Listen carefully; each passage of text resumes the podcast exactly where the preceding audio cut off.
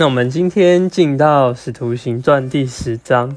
第十章呢，就讲到彼得他看见了这个异象，然后这个福音呢，不止停留在外犹太人中间，而且要向外邦人传扬。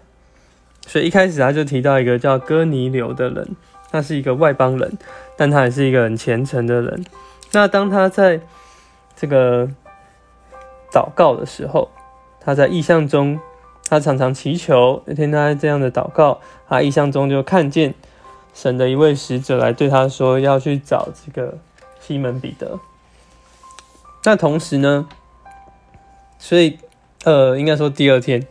当这些人去找彼得的时候，彼得也在屋顶上祷告，他就看见一个异象，就是说天开了，有一个器皿降下来，好像一块大布，细的视角垂在地上。那里面就有很多的走兽跟爬物，空中的飞鸟。那因为这些氏族的走兽呢，在旧约的预表啊，其实就是不洁净的。但是在这块布里面呢，他们都在这布里面。神吩咐彼得说要起来吃，所以那彼得三次拒绝，那声音就对他怎么说呢？十五节这边说，神所洁净的，你不可当做俗物。那彼得在这里还没有。搞清楚，他就十七节看到彼得，他极其的困惑。可是同时呢，哥尼流的人也来到彼得这边，找到了他，他们就请彼得回到哥尼流那里去。那直到这个二十八节，我们就看见，哎，到底为什么会有这个意象？二十八节说：“你们知道犹太人和别族的人亲近来往是不合律例的。”但神已经指示我，不要说任何人是凡俗或不洁的，所以我们就看见彼得他所见的异象，那里有许多氏族的走兽、飞鸟，凡俗不洁之物全都是在一起。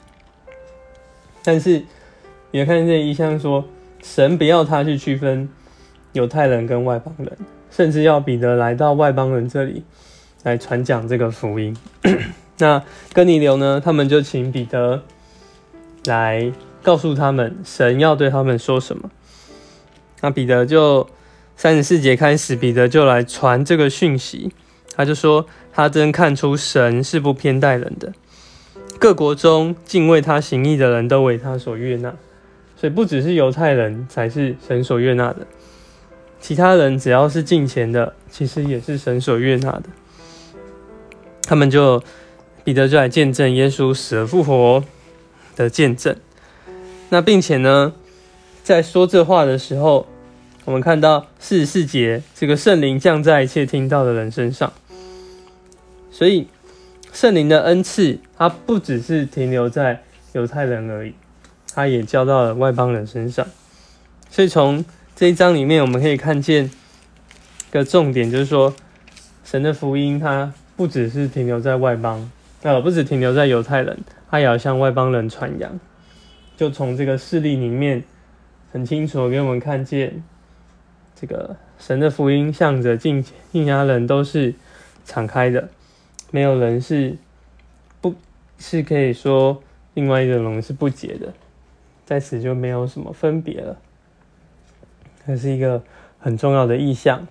那从此呢，外邦的福音就更多的越发的广传。是一个很直接的意象。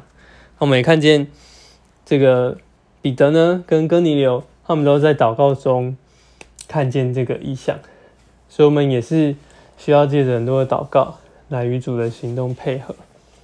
阿门。